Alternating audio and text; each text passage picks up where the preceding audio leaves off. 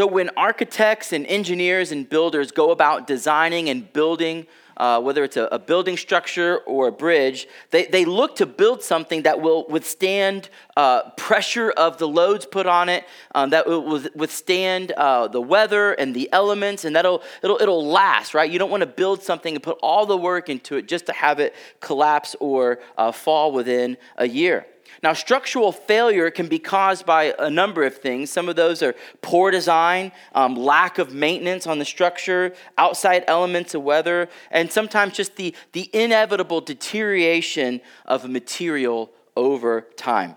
And when that happens, whenever uh, some, th- th- there's that structural failure, the pressure of the load on that, that, that's bearing down on it causes the supports to fail, the joints uh, break, and that building or that bridge collapses. Now, they know that this is an, a, a reality, and so to, to, prevent this from happening, the, the architects and the engineers and the builders consider three things as they're building a structure that will last. They consider more than that, but I've got time to tell you about three of them. They consider three things they consider resistance, stability, and rigidity. Okay, let me tell you what those are. Resistance is the capacity of a structure to bear the tension and the pressure of a load without breaking. So, this really looks at the, the materials themselves, right? You don't want to uh, build a wall with, with thin material. You want to build it with something that's strong. That's why a, a stud or a 2 by 4 is a, is a strong piece of wood. You wouldn't want to make that with uh, like craft wood, right? All materials have a breaking point. So here we're looking at kind of the internal integrity of the materials used. That is resistance. Now, stability is the capacity of a structure to remain upright and not tip over as you put the pressure of a load on it, whether that's coming down or, or from the side. You want things to remain stable. You want your, your house or your apartment building not to topple over, right? That's stability. And so here, the, the design of the structure, the engineering of that structure play an important role to keep this thing upright. And finally, rigidity refers to the, to the, capacity of a structure to maintain its shape and not become uh, deformed so that the structure can perform what it was intended to do. So when you build your walls, you don't just build a square, right? There's those um, studs in between to keep that wall straight up and to keep it from going like this. So rigidity looks at the joints and the bonds and the extra braces that are added so that the sum total of that structure is strong. Now, when a structure has those three elements resistance, stability, and rigidity the structure is sound and it will endure pressure and time. In today's passage in the book of Proverbs, we're looking at how to build a life that's structurally sound. See, everybody wants a life that's resistant to the tensions that life brings. We want to withstand pressure of life without buckling or breaking. Everybody wants a life that's well designed and engineered to remain upright and not topple over. You've never heard someone say, Man, what I'd really like to do in life is stumble and fall over every obstacle. Everybody wants a life that's rigid, where there's strong bonds with, with other people so that the sum total of our community is better together than apart. In our passage today in Proverbs chapter 3, verses 13 to 35, Solomon gives us insight on how to build a life that is structurally sound. And so, just like we looked at the, the, the, the, resistance of a material, we want to look inside. We want to look at the material, look at our hearts to see if we are internally sound. And in the same way, stability causes you to look at the designer and the, the engineer and the plans. We're going to look upward at our designer to find where true stability comes from. And then finally, we're going to look outward at the bonds that, that are formed in community that make us stronger together than apart. So start looking with me at verses 13 and 35. As we look inward, we're going to look upward, and then finally, we're going to look outward. Verse 13. Blessed is the one who finds wisdom and the one who gets understanding. For the gain from her is better than gain from silver, and her profit better than gold. She is more precious than jewels and nothing you desire can compare with her. Now, remember, we've been walking through the book of Proverbs, which is uh, uh, wisdom from God given to us so that we can uh, build a life that is uh, reflective of His wisdom. And we kind of defined wisdom as this it's the skill of godly living so that a life of lasting value is produced. Wisdom is the skill uh, uh, of godly living so that a life of lasting value is produced. And we talked about some of the different aspects of wisdom that are covered throughout the book of Proverbs. So there's that practical wisdom of, of, of, what does it look like? What are the things I'm actually going to do? And then there's, there's intellectual wisdom, right? Some of wisdom requires just some basic knowledge and understanding. There's a type of moral wisdom as we discern the ethics of life. Like, what is right and wrong? How do we, we, we have these laws, we have these morals, but how do we apply them in the everyday stuff of life? There's discerning wisdom as we um, uh, uh, uh, uh, understand the difference between good and evil and, and right and wrong and which pathway is the right one. And then there's directional wisdom as we seek to allow God to guide and direct the shape and the direction of our life. And each of us, according to God's design, will have different capacities for wisdom, right? Some people, you know, I, I can look at some people and go, man, they're, they're, they're, they're sages, they're wise. I, I, could probably never touch their wisdom. They have a high capacity of wisdom. And maybe there's people you go, look, based on how God has designed them, their capacity um, isn't as high. And the, the, the, the, the, the, our job is to be faithful with, with what God has given us based on our capacity uh, to make God our highest priority to make him our deepest love and our foundational trust. Really, just to be faithful with what God has given you. And it's from this posture that we begin to understand how life really works, what really matters, and how to live. See, everybody can live a life of wisdom. Now, in this passage, Solomon is continuing in these fatherly talks with his son. Kind of the first half of Proverbs is 11 lessons or lectures or, or moments where Solomon is instructing his son. These kind of these big moments, the things that he says, listen, more than anything, I want you to take away these truths. And now he introduces, for the first time in the book, this concept of blessing. If you read uh, in, uh, the very first word in chapter 1, verse 1, the, the word blessed or blessing hasn't showed up yet. Now Solomon is saying, okay, son, listen, if you want to live a life that is blessed, here's how you do it. It's the first time this word has shown up. In fact, this first section that we're looking at um, it begins with the word blessed and it ends with the word blessed. So it kind of forms this nice, tight composite whole. Verse 13 says, Blessed is the one who finds wisdom. And in verse 18, those who hold fast to wisdom are called blessed. Anytime in the Bible where you see these kind of bookends, it, it, it's giving you a, a reference point to say there's something here you need to take away. Now, this word blessed uh, uh, that we translate, uh, the Hebrew word that we translate blessed, uh, is really a comprehensive word. It's one of those pregnant words. It's filled with a lot of meaning. You could, you could really think about what does it mean to be blessed. It doesn't mean that you're happy. Uh, it doesn't mean that everything in your life uh, is going exactly the way that you want it. If I could give us a, a, a word that I, that I think captures it uh, more fully in our English uh, modern language, I would say it's the word flourish. Like to be blessed is that you're flourishing, that the, that the many components of your life are working well, you're flourishing. The blessed life, the life of, of flourishing, is, is this invitation from God to live life as it was meant to be.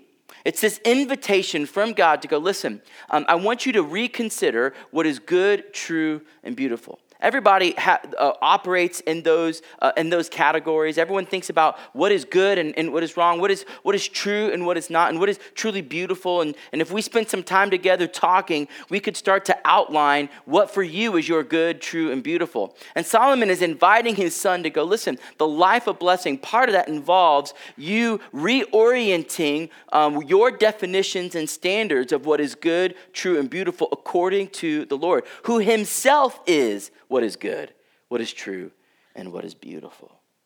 It's an invitation. The blessed life, the, the life of flourishing, is, is this invitation to have your heart formed, shaped, and directed by God so that you begin to desire what He desires.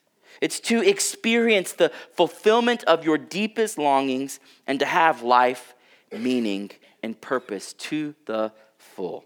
To flourish, to be blessed, means to come alive as God pours his life into your life. See, God himself is life, and connected to him, we, we receive life from him. And he begins to open our eyes so that we see him for who he is. And when his life is animating and driving your life, you will be blessed. You will flourish. You will thrive. So Solomon tells his son listen, if you want to be blessed, if you want to flourish, if you want a life that is stable and strong, he says, find wisdom. Get understanding. That's what he said in verse 13. And so when he says to find wisdom, to get understanding, here's what he's not saying. He's not saying that wisdom is hidden or lost, like some uh, quest for the Holy Grail, right? There, there's all these speculations about uh, where it might be and to, to drink from the, you know, the everlasting uh, fountain of life. It's not some quest that you've got to go on and put on like an Indiana Jones hat and a whip. That's not what he's talking about here. When he says, get wisdom, He's saying it's out there and it's out in the open. Remember in chapter one, Solomon said that wisdom is crying aloud in the streets. See, Lady Folly is whispering um, deceptive secrets. Wisdom is out there going, Hey, I'm here. Come, come learn from me. I'm not hidden. I'm, I'm out in the marketplace. I'm out in the streets. I'm out there and available for you. In chapter 2, Solomon says it's the Lord who gives wisdom. So wisdom is out there and available, and we know who gives it. It's God who gives wisdom. And in chapter 3, last week we looked at it, he said, If you'll trust in the Lord, God will make your path straight and give you wisdom. See, it's not that wisdom is hard to find, it's that wisdom is hard to pursue. It's a matter of desire. See, the question is not, where is wisdom? I, I don't know where to look for it. The question is, do you want it? If you want wisdom, you can have it. Now, Solomon continues in this section. And he lays out these benefits of wisdom to help his son see the value of wisdom. So he says, Hey, wisdom, it's better than gold and silver and precious jewels. If you were to modernize this, he'd say, This is better than a high paying job, a deep bank account, and an, uh, you know, in this uh, uh, uh, big 401k. He's saying it's, it's better than all of those securities. See, silver, gold, and precious jewels, they're valuable but they don't compare to the value of wisdom. It's not that those things are worthless, they're valuable, but wisdom is more valuable than they are. Let me try to illustrate this. See, money can buy a house, right? Like you if you have the right amount of money, you can go in and they'll, they'll give you a house. But it takes wisdom to take the brick and mortar and to make it a home. That doesn't happen just by throwing money out there. Money can provide a nice vacation. So if you've got the, the bucks, you can go on that dream vacation, but it takes wisdom to make a vacation meaningful, to connect with the people that you were there with. Money can provide the sustenance to live, but it takes wisdom to make a life. Money can provide the, the, the, the, things you need to live, but it's wisdom that takes that living and makes it meaning, a meaningful life. Now look at verse 16 and 7, 17. Solomon says, Long life is in her right hand, and in her left hand are riches and honor. Her ways are ways of pleasantness, and all her paths are peace. Wisdom is, uh, Solomon's continuing to, to lay out the, the, the, the, benefits and the value of wisdom. He says, look, wisdom holds long life in her right hand and, and riches and, and honor. And the fact that um, it, the long life is in her right hand, right hand would be a, a place of, of prominence, and then her left hand are riches and honor, both important, but long life, meaningful life, is what's more important. See, the life of wisdom is a life that's characterized by pleasantness and peace. Now, it doesn't mean that it's always going to be pleasantness and peace. If you if you take these verses out of context, you might think that these are uh, promises from God. And you might be going, "Listen, my life hasn't been pleasant and pe- pleasantness and peace, and I've tried following after the Lord. Why is there suffering in my life?" And in fact, in, uh, later on these verses, he's going to talk about that. But if you keep the whole Bible in mind when you read the Proverbs, here's what you got to realize: Proverbs aren't guaranteed promises. That's not what they are. What, what they are, as wisdom literature, is teaching us principles about how things generally work, about how life works best. They're not guaranteed promises about how it's always going to be. When you read the Bible as a comprehensive whole, you find out that the Bible teaches that Christians will and should expect to experience suffering, trials, and pain. It's all over the Bible. Let me give you just one example. In 1 Peter chapter 4, verse 12 through 13, he says this, "Beloved, Don't be surprised at the fiery trial when it comes upon you to, to, test you, as though something strange were happening to you. But rejoice insofar as you share Christ's sufferings, that you may also rejoice and be glad when his glory is revealed. See, when, when Christians come and say, Man, I can't believe it, I'm going through, str- through struggles and suffering, I go, What, what did you expect?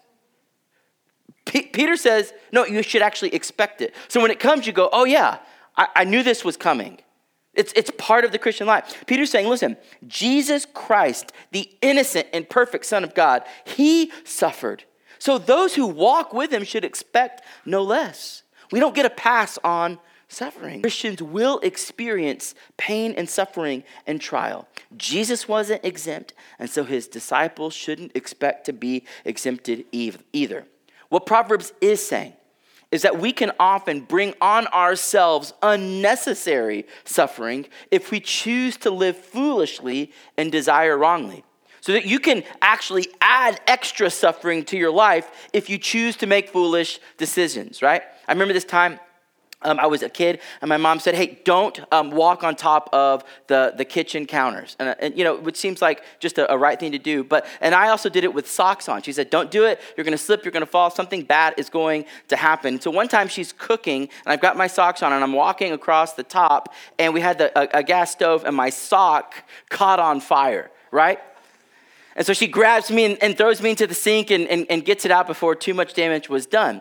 See, I brought on unnecessary suffering. I didn't have to go through that had I listened to wisdom from mom. Don't walk on the, on the countertops, right? But she said, okay, you want to go down the path of the fool? You can experience some unnecessary suffering, right? If we walk down the path of the fool, Proverbs is telling us you can also expect extra suffering. Like anybody wants an extra dose of suffering? No. But if you walk down the path of the fool, that is what you're signing up for. If you walk down the path of the fool, you should expect, on top of the other suffering you're going to get, more suffering. But Solomon's saying if you walk down the path of the wise, you're in the best possible position to experience the benefits and the blessings of wisdom. Now, while Proverbs doesn't guarantee that we'll never experience loss and pain, doesn't mean we're not going to do that, but it is guaranteeing us that at the end of that path, at the end of our road, we will come into the very presence of God and receive fullness of joy when we're face to face with Him. That is guaranteed. So, whatever light and momentary trials we suffer in, at this side of heaven, there is coming a day when that will all be gone. When you have a relationship with God, you have true riches and true life, and you will have lasting peace and delight. Look with me at verse 18. He's going on to talk about wisdom. He says, She is a tree of life to those who lay hold of her. Those who hold her fast are called blessed. Now, it's at this point that wisdom, uh, Solomon compares wisdom to this tree of life. Now, if you're familiar with the biblical story, you remember wait a minute, the tree of life. I remember that back in the garden. And there was a tree of life in the garden. And had Adam and Eve not eaten uh, from the forbidden tree, they would have been invited to eat from this tree of life and enjoy the presence of God forever. But as you know, they're tempted and they give in to that temptation. They follow the course of their desires and they walk down the path of the fool and they eat from the forbidden tree. And what happens when you walk down the path of the fool? Suffering, and curses. They desired self autonomy. They wanted to decide for themselves what was right and wrong. And their sin, their rebellion, caused death, decay, and destruction. And not only for them, but for the entire world around them. And their sin ruptured their relationship with God. They were uh, uh, banished from the garden and therefore cut off from the tree of life. See, God had told them the consequences for the rebellion, that under sin they'd be, they'd be cut off from Him, and that life and work would be filled with pain and suffering. That's Genesis 1, 2, and 3. But if you jump to the end of the Bible and you go to the book of Revelation, you'll find the tree of life emerges again. And it stands at the center of renewed creation when the curse of sin is gone and life is fully restored. And what Solomon is saying is listen, between Genesis 3 and Revelation 22 is this invitation to live a life of wisdom and to get a foretaste of that tree of life. What he's saying is when you live the way God has designed you to live, when you follow the path of life, when you follow his wisdom, it's like you're eating from that tree of life and you're experiencing the benefits and the blessings that come. And it's a foretaste, it's a prelude, it's a, if you're a foodie, it's an amuse bouche. It's, it's setting up the course of the meal. If you don't know what an amuse bouche is, let's talk later. When we live according to the wisdom of God, we get to taste from the tree of life. And it becomes this picture of what's to come. That's why Solomon says to his son, Listen, nothing you could desire compares with wisdom. Did you see that? It's not that wisdom is hard to find, it's that wisdom is hard to pursue. It's a matter of desire, because if you desire it most, that will be what you pursue. The question is not where is it? The question is, do you want it? That's where we have to look inward and ask, what do I truly desire? Because at the end of the day, everyone to a person pursues what they desire most. Look what C.S. Lewis said about this. He would say, It would seem that our Lord finds our desires not too strong, but too weak. We are half hearted creatures, fooling about with drink and sex and ambition when infinite joy is offered us like an ignorant child who wants to go on making mud pies in a slum because he cannot imagine what is meant by the offer of a holiday at the sea. We are far too easily pleased. Lewis is saying, that we are far too easily pleased by these lesser pursuits, these, these lesser desires, when infinite joy, fullness of joy, pleasant path, life itself is being offered to us. And so instead of aiming our desires at Him and His wisdom, we aim our desires at these lesser things that will never satisfy. What Solomon is saying is if you want to build a life that is structurally sound, you have to look inward at the desires of your heart. Where are they? Where are you aiming them? Because everybody aims their desires at something. There are no aimless desires, they attach to things. So, are your desires uh, resistant to distraction and discontent? I think those are two of the biggest things that, uh, that, that stand in the way of pointing our desires to God. Instead of pointing to it, often we get distracted by, by other things or we're discontent. And so we're just on this search to find something that will satisfy our heart. Are your desires firmly fixed to desire the Lord and His wisdom above all else? That's why we have to look inward. But now let's look at verses 19 through 26 as we look upward to the Lord. Verse 19. The Lord, by his wisdom, founded the earth. By understanding, he established the heavens. By his knowledge, the deeps broke open and the clouds dropped down their dew. Solomon tells his son to look inside his heart to see if he desires wisdom. And now he says, now also at the same time, you have to look upward at the Lord. Just like the previous section began and ended with the word blessed, this section begins and ends with the Lord. Verse 19, the Lord by his wisdom founded the earth and established the heavens. And verse 26, for the Lord will be your confidence and keep your foot from being caught. So we've got this, uh, this next section about looking up to the Lord. See, a life of stability follows the designs of the designer. See, if, if you uh, are, are, are building something and the architect and the designer say, this is how you should do it, but then you go, yeah, yeah, yeah, that's nice and all, I'm gonna do it my own way, you're, you're going off track. You're going off the plans uh, of the designer and doing it uh, in a way that seems best to you. And so if the structure falls, the designer say, hey, not my fault. I gave you the designs. I gave you the plans. I told you where to put those supporting beams and joists, but you decided to put them wherever you wanted to. You said, well, that, that wall's not really load bearing, even though the designer said, no, no, no, it is in fact load bearing, right? What should you expect if you go off the plans, right?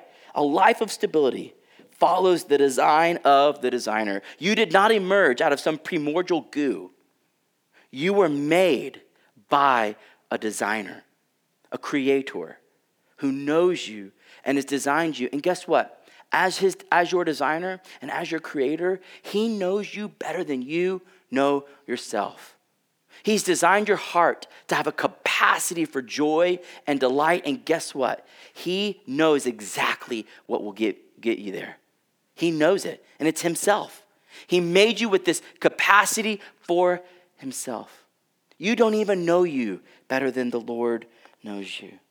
Solomon says, Everything from heaven to earth was created by God, and the only tool he needed was wisdom. By wisdom and through his word, God created and designed everything. Listen how Pastor Ray Ortlund um, asks this question. He asks us right now if God, by his wisdom, can work that wonder in nature, what will he accomplish by his wisdom in you?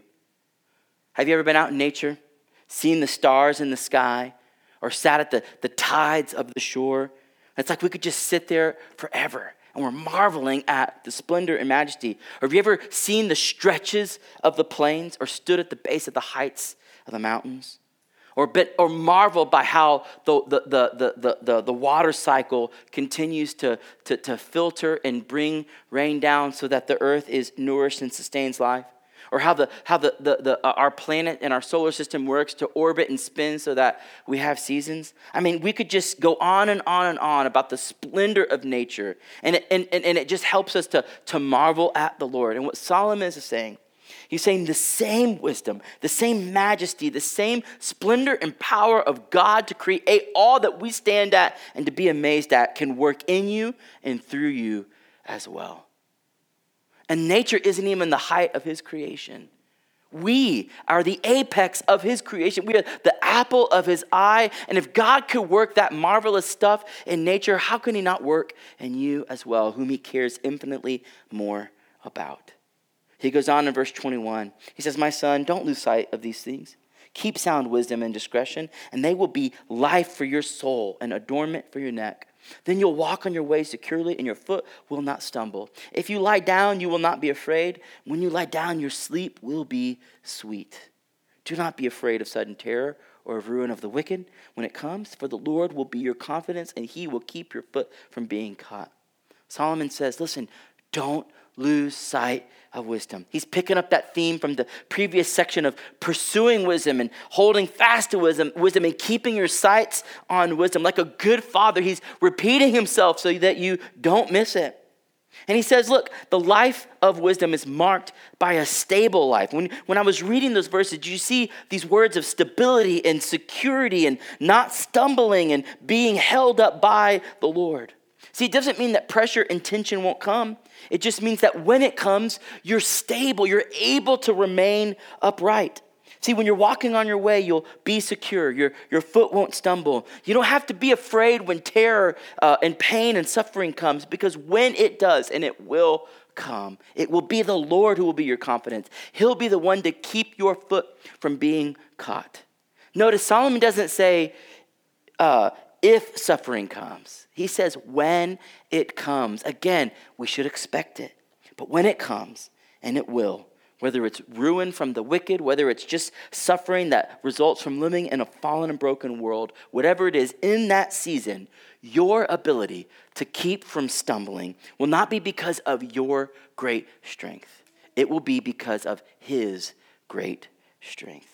Christian, our structural stability comes from the Lord. When the demands and the responsibilities of life press in on you and me, when the tension and toil of our work causes stress, when, when the suffering of living in, living in a sinful and broken world seeks to topple us over, those who trust in the Lord will not fall. Those who build their life on the wisdom of God will be able to endure. Solomon says, even the only reason, the only reason that you can even sleep at night is because the God who never sleeps is your strength. He is your confidence. He is your stability. Talk to men and women who have followed the Lord for seasons and years. Here's what they won't say they'll never say, Man, since I've followed God, I've not had a day of suffering in my life. That's not what you're going to hear them say. They will tell you that when the trials and the storms came, the Lord was with me. It was the Lord who brought them through. Isaiah 43 Fear not, for I have redeemed you. I have called you by name. You are mine. When you pass through the waters, I will be with you, and through the rivers, they shall not overwhelm you. When you walk through the fire, you shall not be burned, and the flame shall not consume you. For I am the Lord your God the Holy One of Israel, your Savior. To those in Christ, the redeemed, God says, I love you. I know your name. You are mine. Uh, Kevin mentioned that we were in Florida this week, um, Acts 29, and, and I was uh, uh, walking into the first main session, and I heard my name, and I turned around, and there was my friend, Greg Hill. And I haven't seen Greg in about eight years, and I was so overjoyed and so overwhelmed uh, and excited to see him.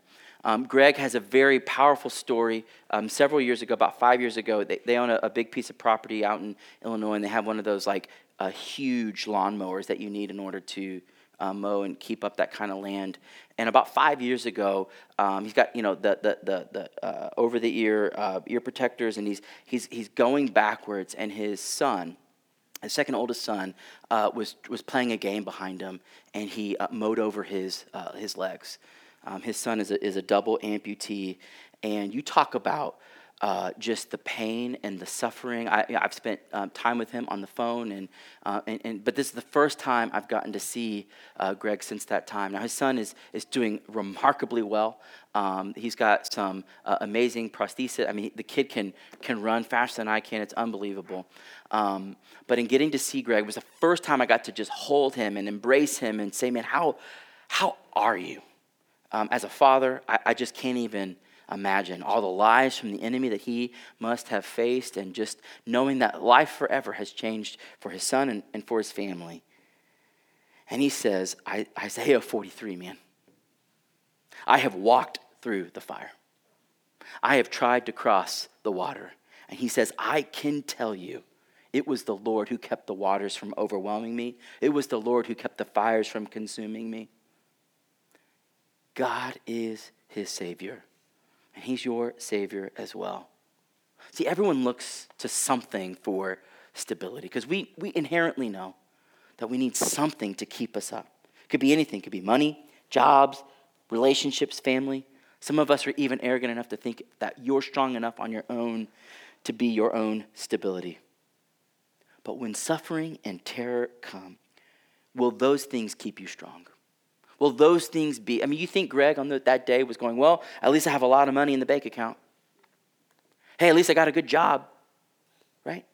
In times like that, all of those things are put in place.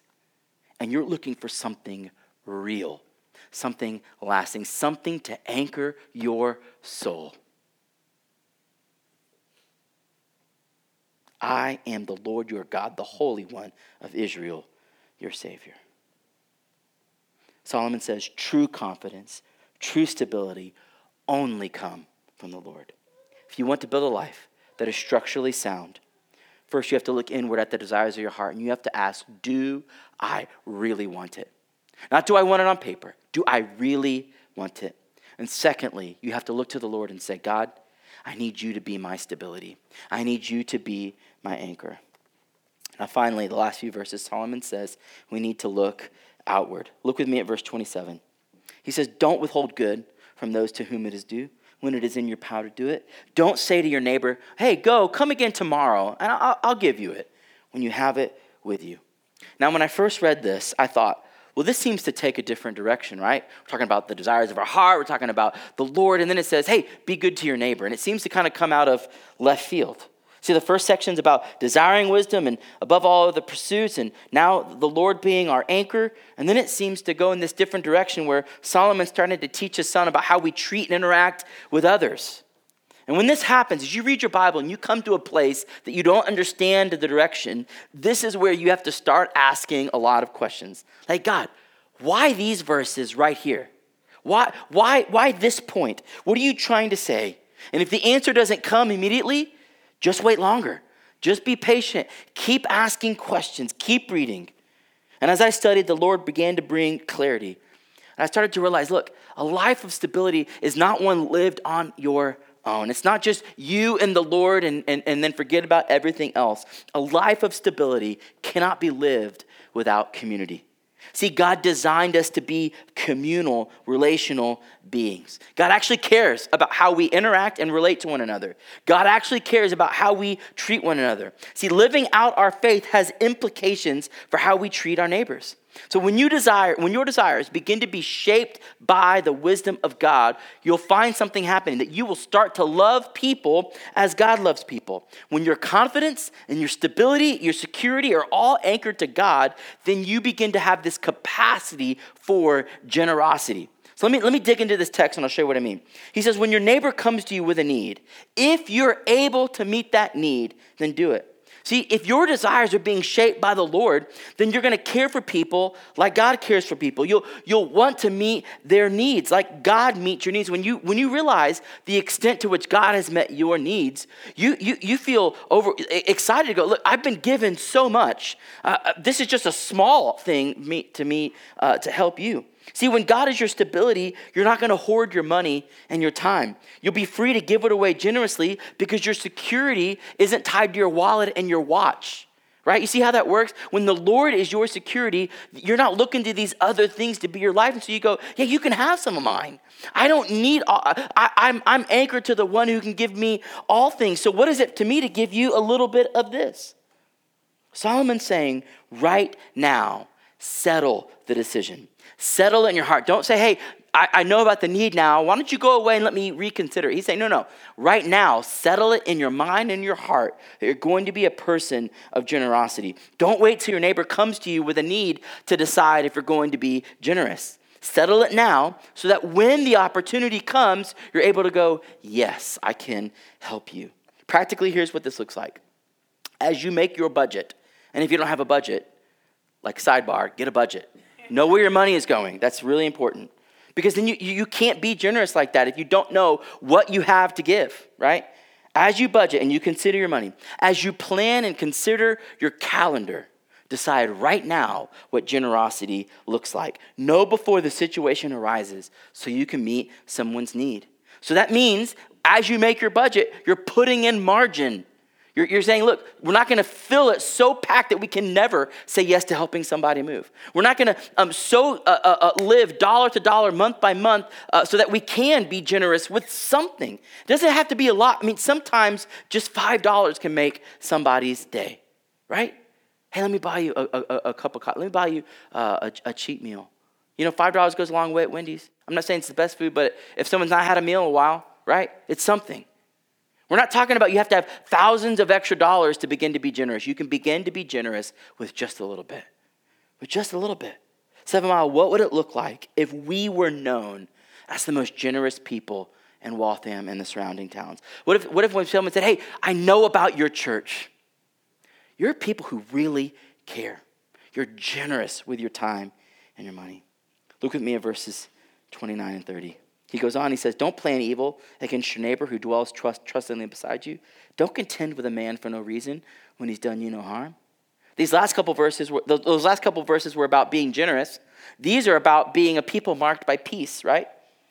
We shouldn't be contentious, looking for ways to get into fights and, and, to, and to manipulate people. We shouldn't be plotting evil against our neighbor. Rather, we should be planning good towards our neighbor. See, those verses were written as like negative prohibitions about not planning evil.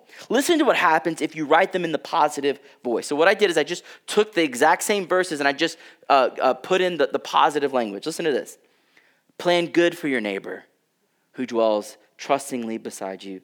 Seek peace with a person and look for reasons to bless him, even if he doesn't deserve it. That's that, that, that call to us to be people of peace and generosity. You see what's going on here?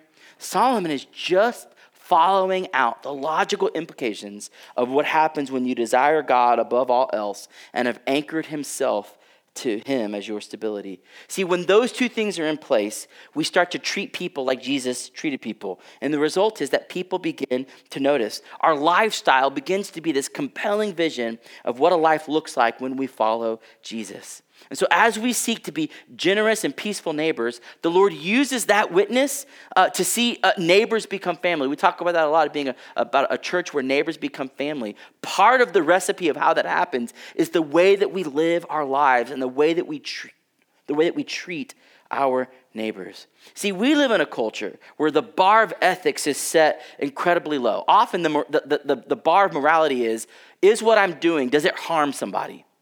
Is what I'm doing, does it hurt someone? And that bar is far too low. The ethics of Christianity says does it bless someone?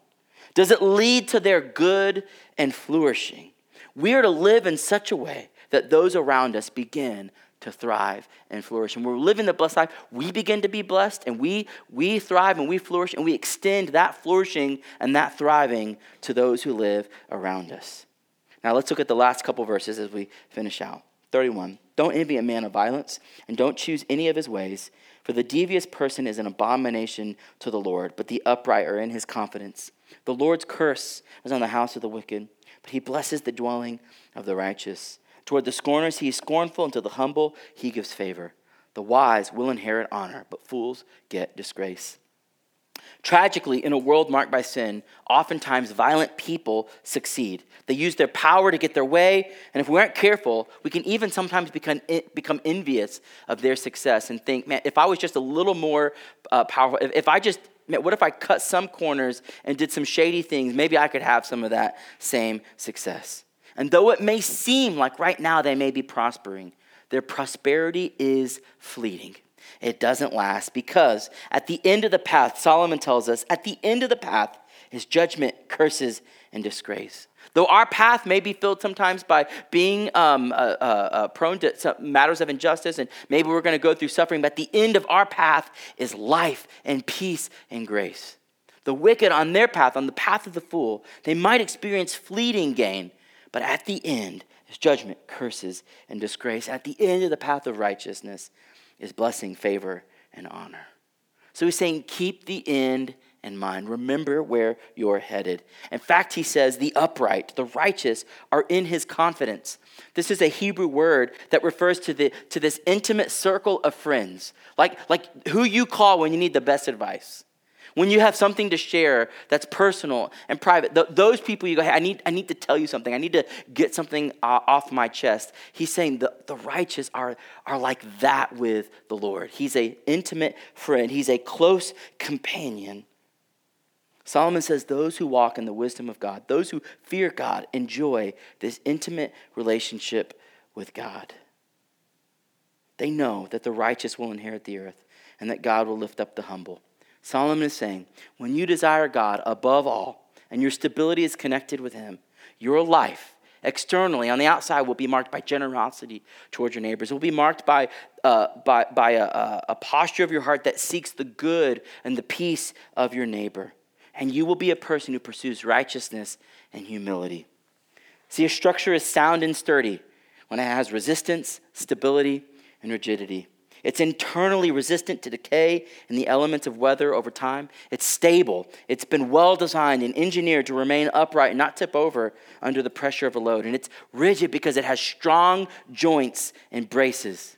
Likewise, a life is sound and sturdy when it has this internal resistance to not let anything distract our desires from loving God with our heart, soul, mind, and strength.